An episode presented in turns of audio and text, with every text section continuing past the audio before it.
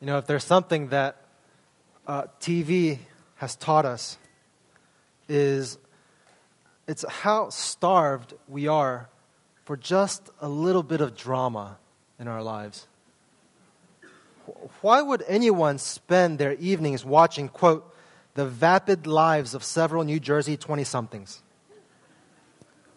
Now, how in the world did the Food Channel get us so hooked on watching people eat food?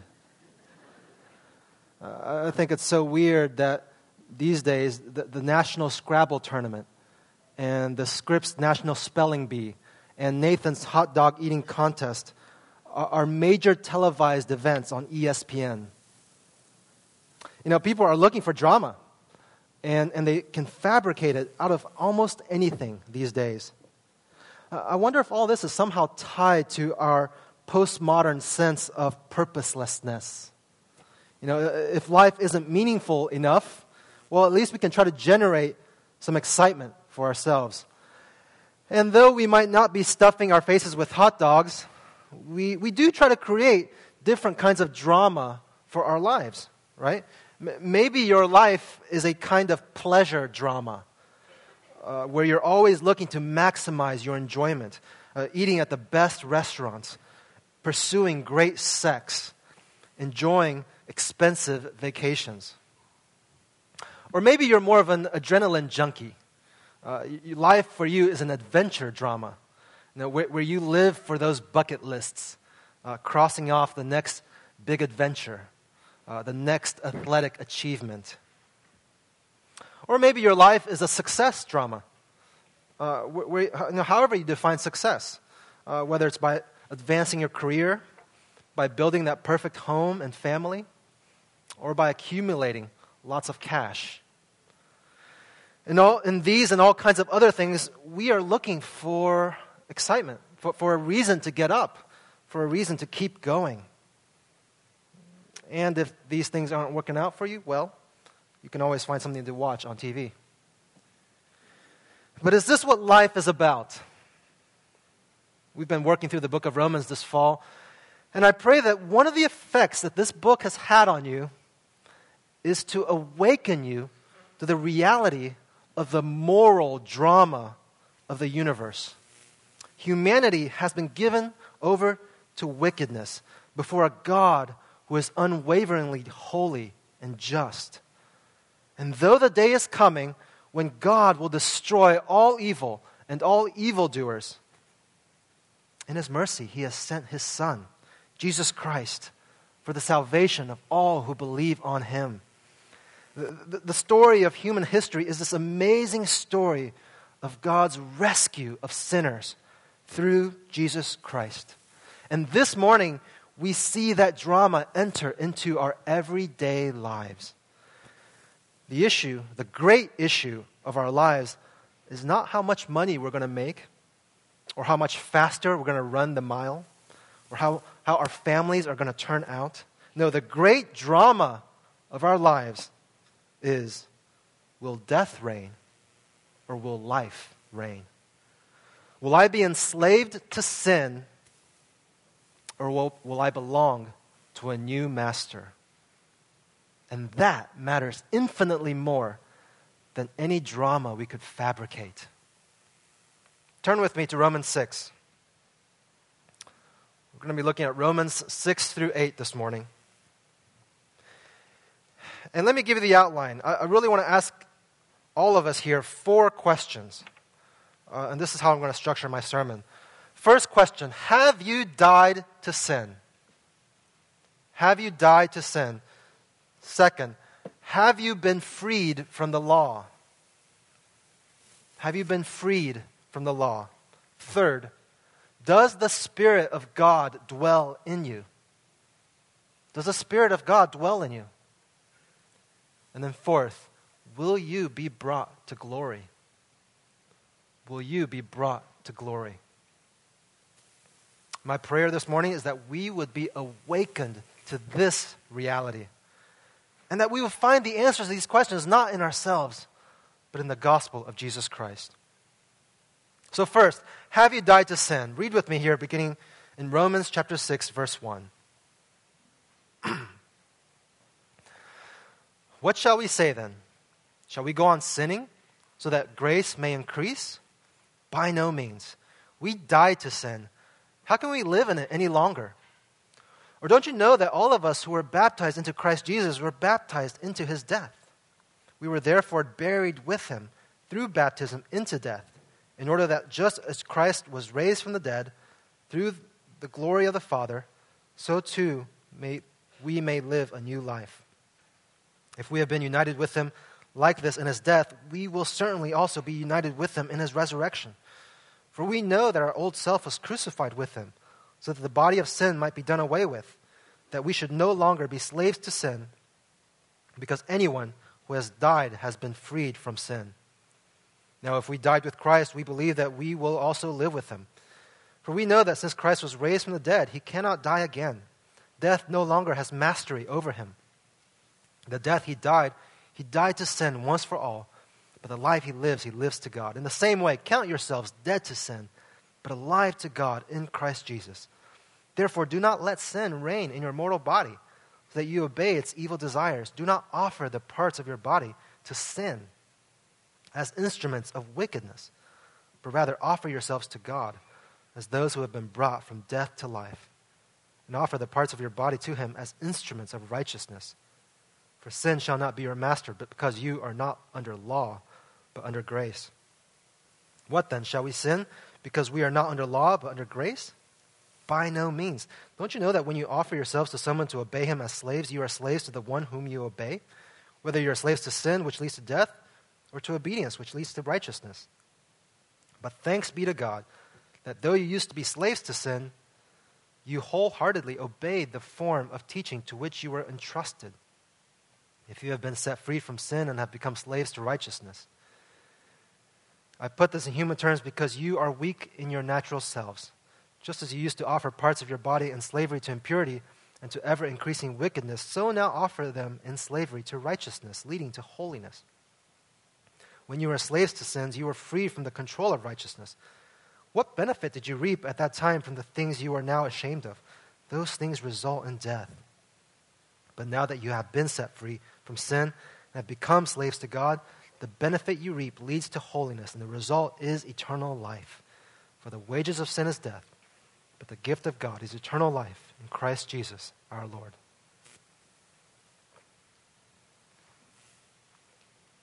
If you'll remember, Paul has spent the previous three chapters explaining how righteousness, the, the righteousness of God, comes to sinners as a gift, entirely free through faith in Jesus Christ. But this raises, raises an objection, right? Paul, if, if forgiveness is entirely free, entirely by grace, then, then shouldn't we just continue sinning? Since that just means more grace? If salvation is free, then what's my motivation not to keep sinning? And that's a good question, isn't it? I mean, if, if the gospel was merely about something God did way back when, about something God is going to do someday in the future, but it has no bearing for how I live now, then what good is it? Well, Paul's answer to this objection is no. No, we do not continue in sin. Absolutely not. Why? Because for the believer, a profound change has taken place. Look with me. Verse 2 the, the, the change has taken place in Christ. Our sin has been put to death. Verse 2, we have died to sin. Verses 3 and 4, we were baptized into Christ's death. Verse 5, we have been united with Christ in a death like his. Verse 6, our old self was crucified with Christ. Not only that, but we've been set free from our captivity to sin. Verse 7, we have been set free from sin. Verse 18, we've been set free from sin and become slaves now to righteousness. Verse 22, set free from sin to serve God. And, and not only that, but we've been transferred to a whole new realm, right? That's what we see there in 13. We've been brought from death to life. We are not under law, but under grace. Verse 14. What this is saying is that upon faith in Christ, we have been given a new identity, a new reality. We have died to sin. But to understand exactly what that means, we have to understand how it happened. And we see it there in verse 5. Verse 5. If we have been united with him like this in his death, we will certainly also be united with him in his resurrection. When I place my faith in Christ, something far more profound happens than simply my sins are forgiven. Rather, by faith, I become united to Jesus Christ. What does that mean that, that we're united to Christ? Well, I think the best way to think about our union with Christ is to go with what Paul has been saying so far here in the book of Romans. This union with Christ is about God's declaration over our lives. It's not saying that we were like physically present there on the cross. But, but when we put our trust in Christ, in the mind of God, God counts us as having been there with Christ. God considers Christ as representing us, and we as being represented in Him. And so, as far as God is concerned, we now belong to Christ. We are joined with Christ. His death is our death, His life is our life. And that's what it means for us to be dead to sin.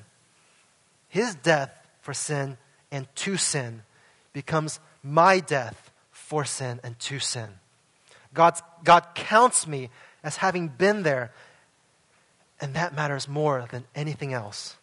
It, it, it's being represented by Christ that allows me then to be declared righteous, forgiven. And not only that, but now his new life has become my new life. So that now I no longer have to live the way I used to live but I've been given a, a new identity. I am a new creation. This is why baptism is such a great picture of our salvation. You know, far from being simply a, a ritual, baptism displays our union with Jesus Christ when we come to him by faith. We are baptized into Christ, into his death, and then raised to new life, just as he was raised. You know, we often talk about baptism being our public declaration to the world about our faith in Christ. But do you see here that baptism is also God's declaration to you about your union with His Son? God gave us this ordinance precisely in order that we would come to understand what He has done in saving us. And yet, this act of God is, is no mere fantasy. No, having been freed from sin, we now prove the reality of this salvation as we live lives that are no longer ruled by sin, but by our new master. You know, previously we gave ourselves to impurity, to ever increasing wickedness, but now we offer ourselves to righteousness and service of God, leading to holiness and life. So notice what Paul is saying here. He's not saying, Christian, don't sin because you should be good. Therefore, be good. That's not what he's saying. And, and, sadly, so much of the logic of evangelical morality is just that, right? You are not fill in the blank. You should be fill in the blank. Therefore, be fill in the blank. You're, you're not pure. You should be pure. Therefore, be pure. You know, that, that's so much of sort of evangelical teaching. But that's not what Paul is saying here. Rather, he's saying something far more profound. If you are a Christian, then you are dead to sin. You have been rescued from death to life. You have been set free from your slavery to sin to serve righteousness. This is what God has already accomplished in you by His grace. Now live like it. In other words, the, the facts of what God has already done drive the commands of what we're to do. Don't get that order mixed up. You, you don't obey in order to be dead to sin. No, through the gospel, you are dead to sin. Therefore, obey. This is why the very first imperative that we get here in the book of Romans comes to us in verse 11. Do not offer the parts of your body to, uh, I'm sorry, uh, verse 11. In the same way, count yourselves dead to sin, but alive to God in Christ Jesus. Uh, uh, count yourselves dead to sin. The first command that we're given. The most fundamental thing for us to do in our obedience is to believe. Believe in what God has accomplished. Count yourselves dead to sin, but alive to God in Christ Jesus. And it's by that faith that we now live a new life. I don't know what you do uh, in terms of motivation uh, in, in, obedience to God. I don't know what you turn to when it comes to obeying God and fighting sin. Uh, maybe you're a duty kind of person, right? You know that sin is wrong. You know that you should be holy. And therefore, let's just do it, right? Let me just grit my teeth and get it done. I'll go to church. I'll stop watching R rated movies. Um, I'll forgive this person I'm supposed to forgive. Or maybe you're more of a feelings kind of guy or girl. Uh, your obedience is driven more by your emotions. You know, when, when life is hard, um, or when you have those mountaintop experiences, when, when, you're surrounded by godly people, that then you're motivated to obey. Uh, there, there are all kinds of motivations that we turn to, right? We, we want to earn God's favor, we want to impress other people, and on and on. What this is saying is that all those foundations are sand. They, they, they are never solid enough to produce true and lasting obedience. The only foundation for genuine holiness is found in what God has already accomplished in you through Jesus Christ. So, for example, let's say you're struggling with, with really resentful thoughts towards someone here in the church uh, this person just crosses you in all the wrong ways. You, you find yourself judging them in your heart. Uh, they've offended you in the past, and you find yourself really struggling with bitterness against that person. What are you going to do? Well, instead of saying, God says I should love and forgive, therefore let me just do it, begin here. Begin here in the gospel remind yourself of the gospel. Though you once were offensive to God, God in His mercy drew you to Himself. He joined you in all your sinfulness to His Son in order that He might sacrifice Himself for you. On the cross, your sin, all of your hatred, all of your bitterness, all of your unforgiveness was put to death. And as far as God is concerned, those sins are gone. They are buried with Christ in the grave. And now God has raised the Son in order that with him you might live in the freedom of his righteousness. So, will you now go back to those sins? Will you now continue to give yourself over to those sins? Or will you now, in dependence on God, confess your sins and pray for this person. You ask God to, to help you to speak kind words to them. Look for opportunities to serve them rather than to resent them. Friends, this is how we battle sin. Why should I no longer look at pornography? Why should I not hoard my money? Why should I not live for myself? Because that's no longer who I am. When Christ died, he took all my sin down with him to the grave. I have died to my lusts. I have died to my greed. I have died to my selfishness. So why would you live in it any longer? If you're not a Christian here this morning, the, the most important thing that you need to hear is, is this promise at the end of chapter 6. For the wages of sin is death, but the gift of God is eternal life in Christ Jesus our Lord. Now, that image there in chapter 6 is a powerful description of your life. You are presently enslaved to your sin. And, and what's even worse, this is a voluntary slavery. You, you think you're free, you, you think you get to do whatever you want. But the truth is, is that you love your sin. You love the very one that holds you captive. You are enslaved to your sin. And the only wages that sin pays is death. Not only physical death, but spiritual death, that ultimate separation from God. But there's hope. Though you have turned away from God, in His mercy, He has sent His perfect Son into this world to bear your sins. Jesus Christ was nailed to the cross, and there He bore the wages of your sin, dying in the place of sinners. And in doing so, He conquered sin and death. So that three days later, God raised them from the dead. And now God promises to you that if you will repent of your sin and trust in Christ, you will receive the gift of God, eternal life in Jesus Christ. This promise is, is held out to all of us this morning. And if, if this is something new for you, I would love to talk to you more about this after the service. Come find me. Come, talk to a Christian who brought you or, or any member of this church. We would love to explore this with you further.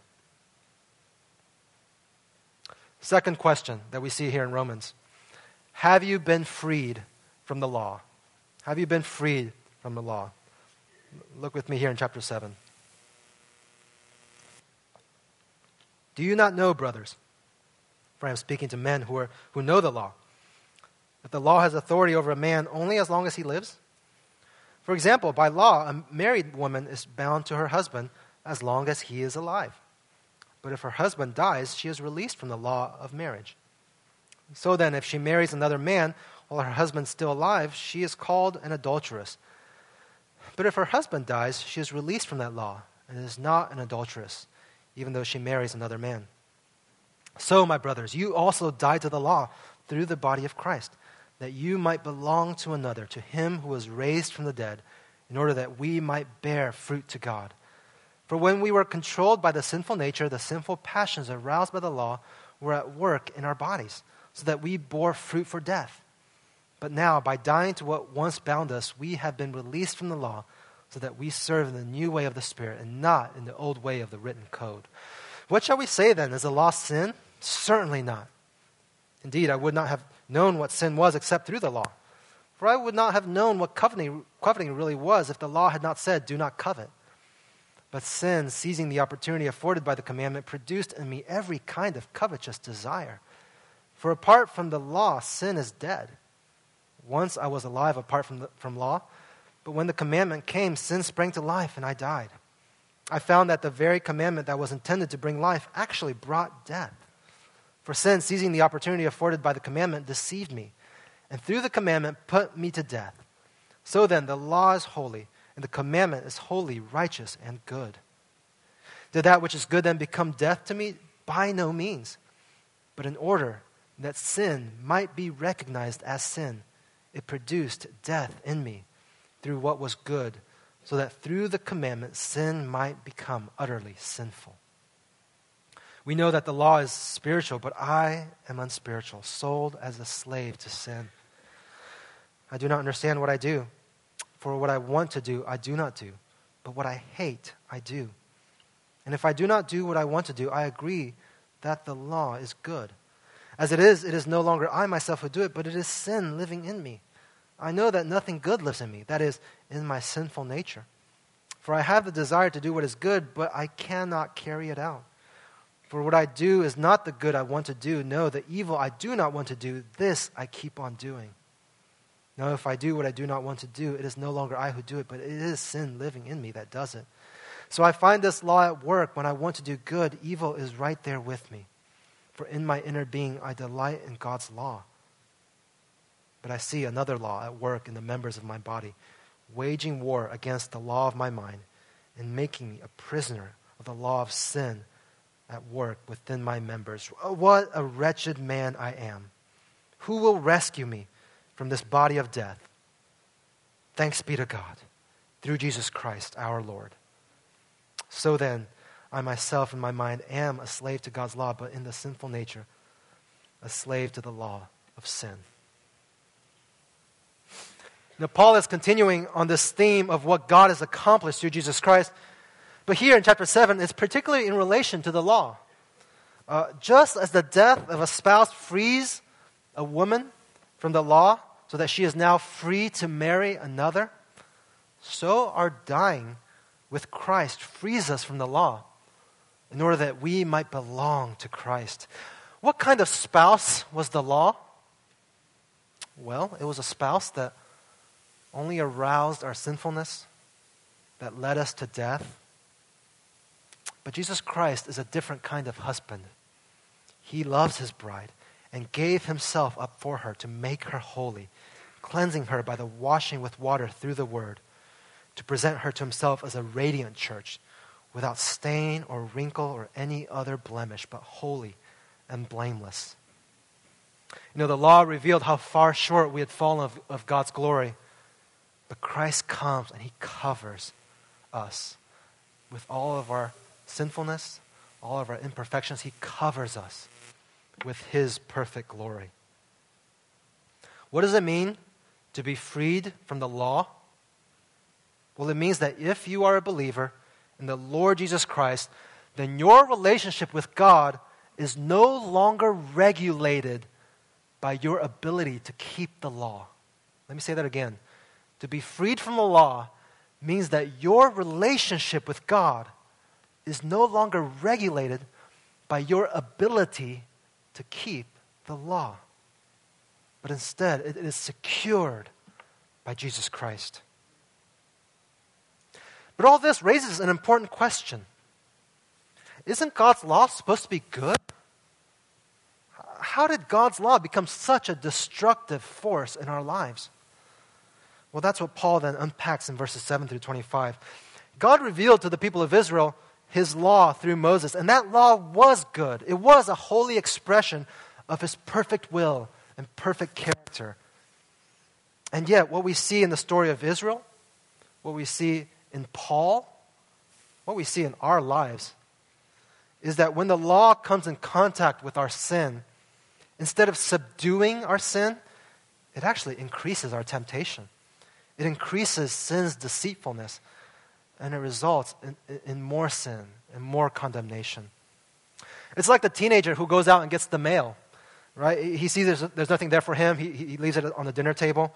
But as he's walking away, he notices one envelope from his teacher addressed to his parents. And in big red letters, it says, For parents only. And now he's asking, Wait, wait a minute, what's going on here? Am, am I in trouble? What are they conspiring? Uh, what are they saying about me? And, and now he really wants to open it. What just happened? I mean, previously, he couldn't care less what was in those envelopes. But now, as a law comes, his sin deceives him with fears, with suspicion, with mistrust, and tempts him to respond in disobedience. The problem is not with the envelope, the problem is within. The law of Moses could never do anything for us who, whose very beings have been corrupted by sin. Our problem goes far deeper than simply not knowing the good that we're supposed to do. What we see in Paul's experience is that even when we know the law, even when we acknowledge that it is good, even when we want to carry it out, because of sin, we still find ourselves so often unable to do it. Instead, the evil that we hate, the evil that the law exposes, that we keep on doing. It turns out that in receiving the law, far from being made holy, we come to discover just how far we've fallen, just how deep our sin goes. And so we hear the cry of humanity What a wretched man I am! Who will rescue me? From this body of death. I think what this passage highlights for us is the reality of the struggle of the Christian life. If there was no chapter 7, if all we had was chapter 6 and chapter 8 coming up, um, we, we would be thinking, man, you know, I'm supposed to be dead to sin. I'm supposed to be filled by the Spirit. Sanctification really sounds like it's supposed to be really easy. But, but it's not. It, it sure isn't easy in my life. Maybe I'm missing something. Maybe I'm not really saved. But God, in His mercy, inspired these words. Jesus Christ is our merciful and sympathetic high priest. He knows what it is like to be tempted. The truth is that the Christian life is a struggle. You know, Paul calls it a race, but sometimes it's all we can do to crawl. It's all we can do to, to face the right direction. And yet, it's in those moments that we say with Paul, Who will rescue me from this body of death? Thanks be to God through Jesus Christ our Lord. Again, for my non Christian friends here, I trust that you know something of your human inability to keep God's laws. God, in His mercy, has given you a conscience. And you know something of the wrongness of selfishness, of, of your addictions, of pride. And yet, again and again, sometimes even instinctively, you, you, you, you can't help yourself but to go back to those old sins. In your thoughts and your relationships, when nobody is watching, you find yourself trapped by sin. And the question is, what will you do then with your guilty conscience? The world will tell you, ah, oh, well, guilt is just a social construct. Morality is relative. You know, take a pill, go, go watch a movie, and, and you'll forget all about it. But deep down inside, we know that's not right. Our sense of guilt is wired into us, and it functions like an alarm. To try to turn it off without dealing with it would be like turning off a fire alarm without dealing with the fire that is raging. What our guilty consciences tell us is that we have broken God's law. Our, our problem is not only that we feel guilty, but that we are guilty. So, what will you do to free yourself from God's law? But if you are a Christian, you have been released from the law through the gospel. We, we know our guilt and we have some place to go with it. We go with our guilt to the cross and there find our sins covered by the death of Christ. Brothers and sisters, if you find yourself weighed down by guilt, know that this guilt does not come from the gospel. Rather, there's a good chance that you are turning back to a law. No, law is alluring. After all, rather than being justified by faith, man made laws provide us a, a, standard of righteousness that we can see, that we can measure. As long as you meet those standards, you can feel good about yourself. You can look down on others. Oh, but when you fall short, how quickly will the law turn on you and condemn you? You know, my wife tells me that this is something that um, moms, in particular, struggle with uh, it's really easy for mom to, to kind of, moms to kind of set up man-made standards of righteousness, right? Is the house clean enough? Am I preparing good enough meals? Are my kids you know, obedient enough? Am I being productive enough? And on and on. And really, that's not just, that's, just, that's not just moms. That's all of us, isn't it? Uh, there's this constant temptation for us to compare, to envy, to measure, to feel like a failure. Brothers and sisters, if that's you, hear what God has said, is saying to you this morning.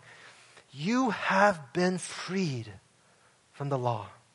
Law keeping is not what determines your relationship with God. God loves you in Christ, and you have been set free. Will you live in that freedom? Third, does the Spirit of God dwell in you? Does the Spirit of God dwell in you? Look at chapter 8, verse 1. Therefore, there is now no condemnation for those who are in Christ Jesus, because through Christ Jesus, the law of the Spirit of life set me free from the law of sin and death. For what the law was powerless to do, in that it was weakened by the sinful nature, God did by sending his own Son in the likeness of sinful man to be a sin offering. And so he condemned sin in sinful man in order that the righteous requirements of the law might be fully met in us who do not live according to the sinful nature, but according to the Spirit. Those who live according to the sinful nature have their minds set on what that sinful nature desires. But those who live according, in accordance with the Spirit have their mind set on what the Spirit desires. The mind of sinful man is death, but the mind controlled by the Spirit is life and peace. The sinful mind is hostile to God. It does not submit to God's law, nor can it do so. Those controlled by the sinful nature cannot please God. You, however, are controlled not by the sinful nature, but by the Spirit, if the Spirit of God lives in you. And if anyone does not belong to Christ, if anyone does not have the Spirit of Christ, he does not belong to Christ. But if Christ is in you, your body is dead because of sin, yet your spirit is alive because of righteousness. And if the spirit of him who raised Jesus from the dead is living in you, he who raised Christ from the dead will also give life to your mortal bodies through his spirit who lives in you. Therefore, brothers, we have an obligation, but it is not to the sinful nature to live according to it. For if you live according to the sinful nature, you will die. But if by the Spirit you put to death the misdeeds of the body, you will live. Because those who are led by the, sons, by the Spirit of God are sons of God. For you did not receive a spirit that makes you a slave again to fear, but you received the spirit of sonship. And by him we cry, Abba, Father. The Spirit Himself testifies with our spirit that we are God's children. Now, if we are children, then we are heirs heirs of God and co heirs with Christ, if indeed we share in his sufferings, in order that we may also share in his glory. For all of us here, if you're a Christian, verse 1 should be the banner over your life. Having died to sin, having been freed from the law, there is therefore now no condemnation for those who are in Christ Jesus. And now, your life belongs not to sin, but to the Spirit. Here, Paul is turning the diamond of our salvation just a little bit more to reveal a, a, new glory, a new facet. In chapter 6, we saw how we were, we were united with Christ, we were baptized into Him. But now in chapter 8, we see a different reality where now Christ joins Himself with us. He dwells in us by his Spirit. That's what Jesus promised his disciples there in John 14. I will ask the Father, and he will give you another counselor to be with you forever, the Spirit of truth. He lives with you and will be in you. I will not leave you as orphans, I will come to you. And we who have trusted in Christ have received this promise so that we now no longer live according to the flesh, but are now controlled by the Spirit. It's striking here that as much as Paul is talking about the Spirit, yet again and again, our attention is brought back to Jesus Christ. Verse 2 it is through Christ Jesus that the Spirit sets us free from sin and death. Verse 3 God condemns sin and fulfills the law through his Son for those who live according to the Spirit. Verse 9, it's the Spirit of God that raised Jesus Christ from the dead, and we belong to Christ. Verse 11, this, the Spirit of God who raised Christ from the dead. You know, all this shows us that the work of the Spirit is inseparably tied to the Son. Uh, J.I. Packer compares the Holy Spirit to a floodlight, right? The Spirit stands behind us, throwing light over our shoulder onto Jesus, who stands facing us. The Spirit's message to us is never, look at me, listen to me, come to me, get to know me, but always, look at Him and see His glory. Listen to Him and hear His word. Go to Him and have life. Get to know Him and taste His gift of joy and peace. And there we get a clue as to what Paul means when he calls us to live by the Spirit and to put, this, put sin to death by the Spirit. Again, not by gritting our teeth, not by willpower, not by returning to the law, but rather by trusting in Christ and all that He has done for us, so that through the Spirit we gain a sense of who we really are children of God. That's what we see there in verses 14 and 15. As we fix our attention on Christ, the Spirit reveals God to us not as judge, but as loving father, our Abba, our, our daddy. we have received a spirit of sonship. And as sons and daughters, we obey because we love him and we trust him and we want to please him. That's how you put sin to death.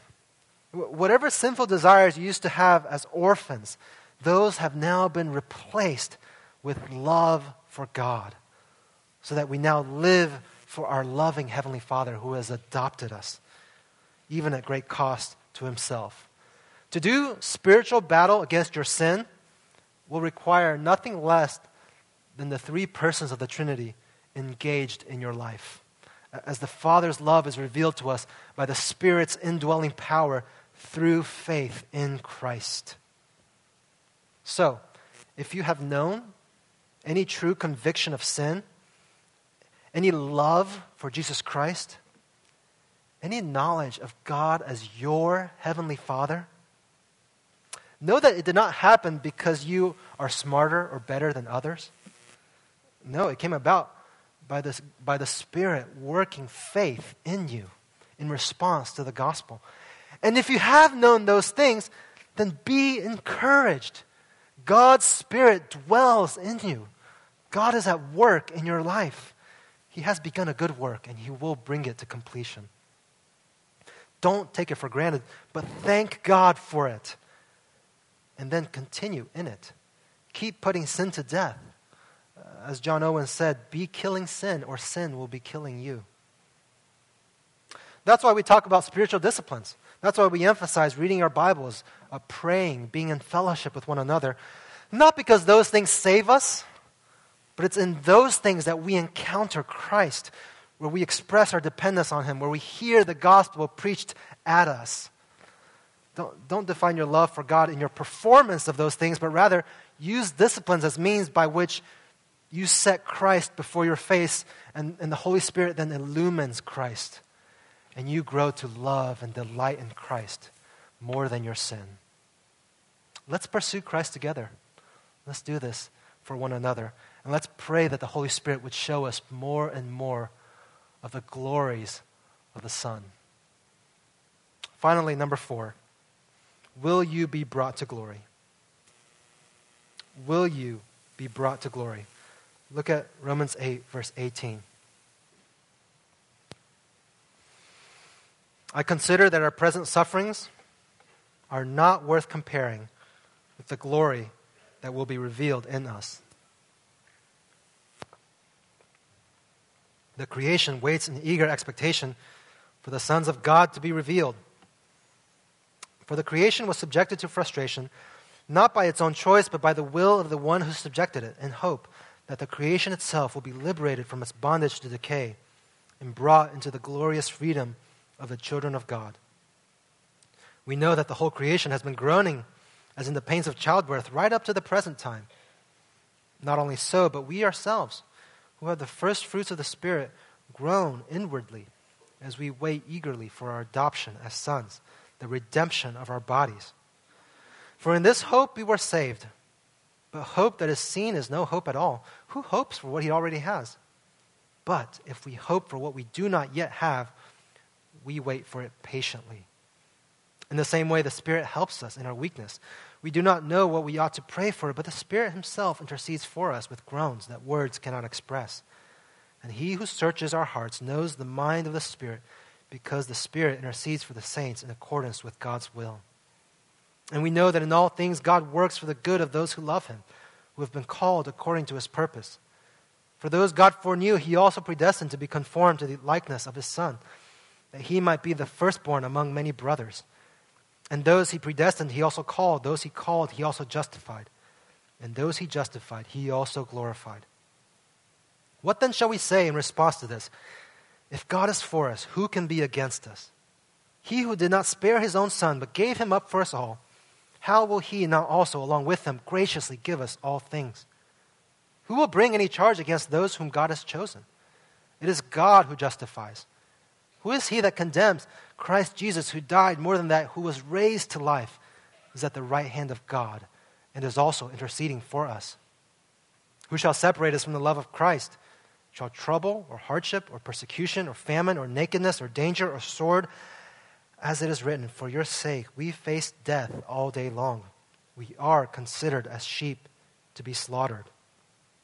No. In all of these things we are more than conquerors through him who loved us. For I am convinced that neither death nor life, neither angels nor demons, neither the present nor the future, nor any powers, neither height nor depth, nor anything else in all creation will be able to separate us from the love of God that is in Christ Jesus our Lord. Amen. Amen. You know, Paul has shown in the previous chapters how Christ has broken the power of sin, delivered us from the wrath of God. But if there's anything that can cause us to doubt the truth of the gospel, it's fear.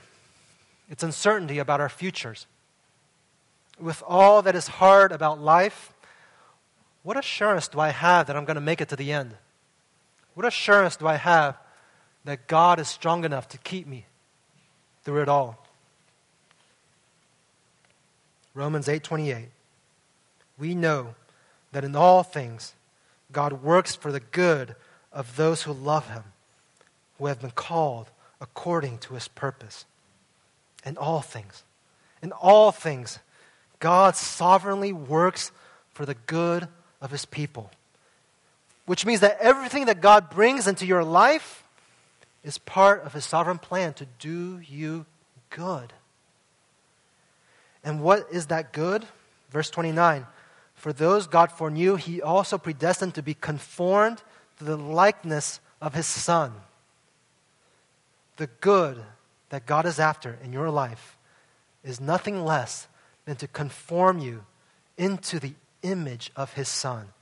In every blessing, in every hardship, God is making us more and more like Christ. And this is really good news because look where it leads. Verse 30 Those he predestined, he also called. Those he called, he also justified. And those he justified, he also glorified. That there is the unbreakable chain of salvation. Not one will be lost. Every single one of God's children will be brought home to glory, conformed to the image of his Son.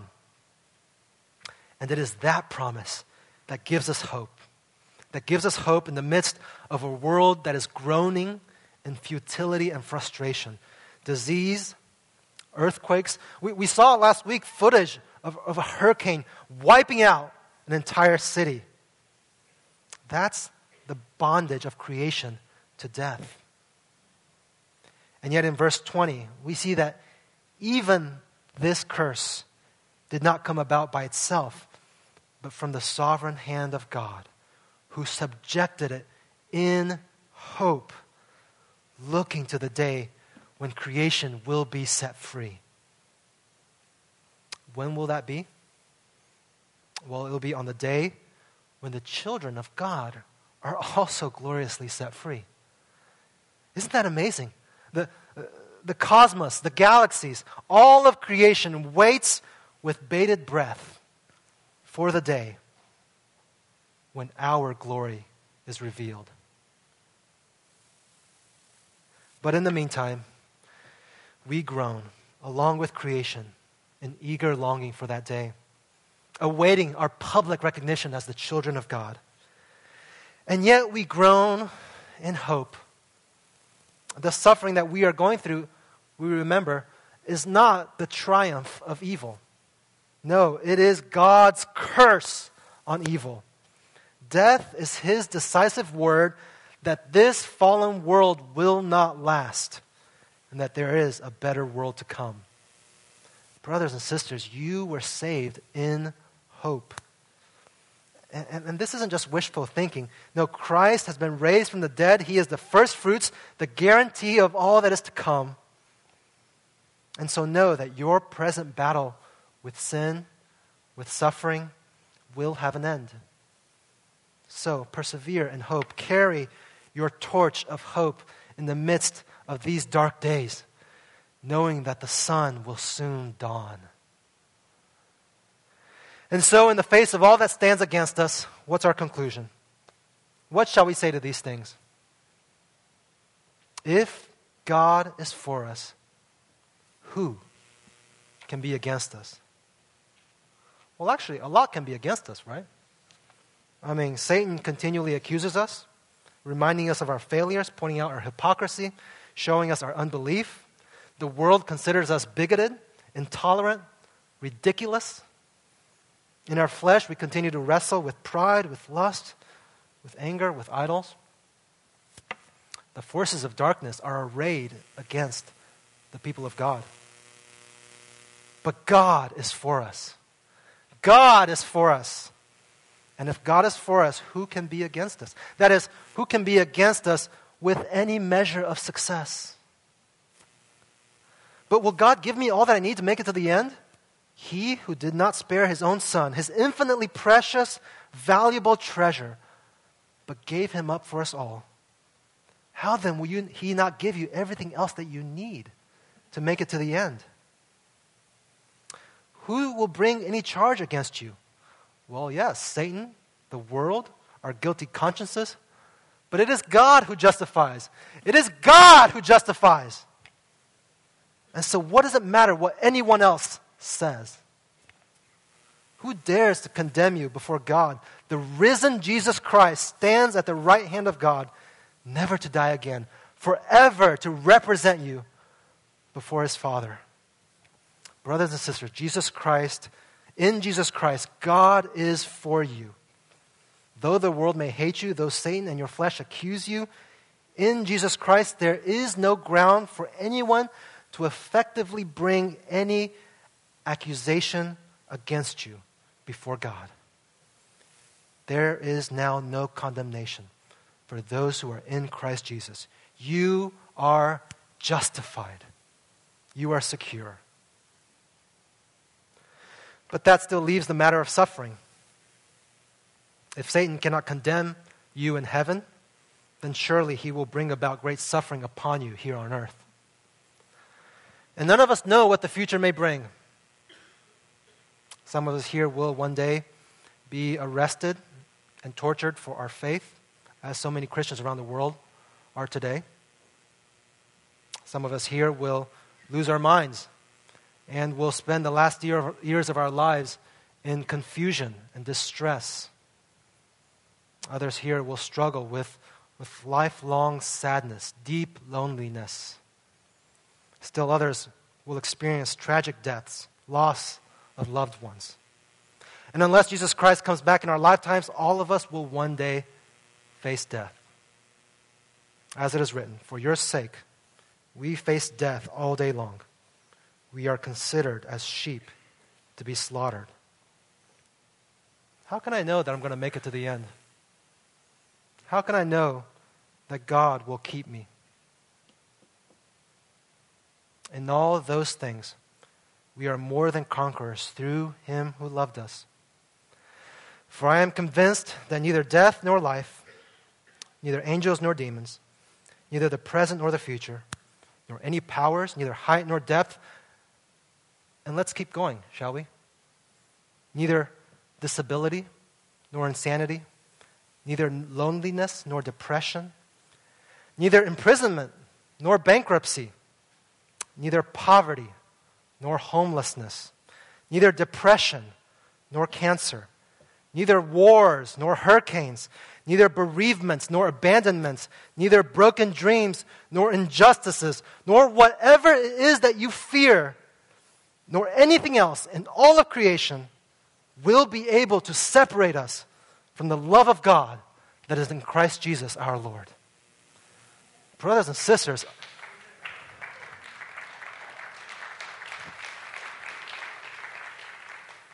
I don't know what terrible realities, what terrible fears you have brought with you here this morning. But if you are in Christ Jesus our Lord, this is speaking to you. Insert your greatest fears right here into this passage. And they may very well happen. God is not promising you a safe and comfortable future. But what He promises is that no matter what you face, no matter how traumatic, no matter how utterly devastating, his love for you will never fail. He will never let go of you. but He will keep you, He will hold on to you until the day He brings you to glory. So, have you died to sin? Have you been freed from the law? Does the Spirit of God dwell in you? Will you be brought to glory? The most dramatic thing about your life is how you answer those questions. Uh, but the answer to these questions is not finally found in anything that, that you do. No, they all find their yes and amen in Jesus Christ. If you are in Christ, then the answer is yes. And when you look at this panorama of what God has done in our lives, it slowly begins to dawn on us just what is going on. When God declares us justified, it's as if He's reached into the future, into Judgment Day, and brought that reality right into our present age, right into our very lives. And the life that will perfectly characterize God's people, God's redeemed people then, begins to characterize our lives now. Imperfectly, yes, but truly. In us, God is making for himself a people who have died to sin, who have been freed from the law, who are filled with the Spirit of God, and who are filled with the hope of glory. Imperfect, but truly, our lives in this fallen world become glimpses of our risen Lord. In a world that is held in crushing bondage to sin, here is a people who walk in holiness and freedom, who subvert the oppression of sin with their faith, with their hope, with their love. And now, by our obedience, by our patient suffering, by our proclamation of the gospel, we declare that this cursed world is not the end, that sin will be judged, and the day is coming when the God of love will triumph. Brothers and sisters, wake up. Awaken to the true drama of your lives. This is no ordinary life that you lead. This is the work of God who is making all things new. Let's pray. Our Heavenly Father, we give you praise. You are for us. And therefore, we are secure. Father, establish us in this hope.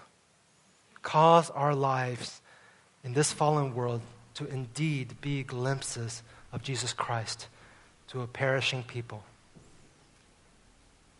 And Lord, use us for your glory.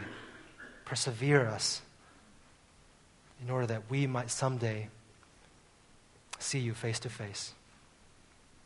We pray this in Christ's name. Amen.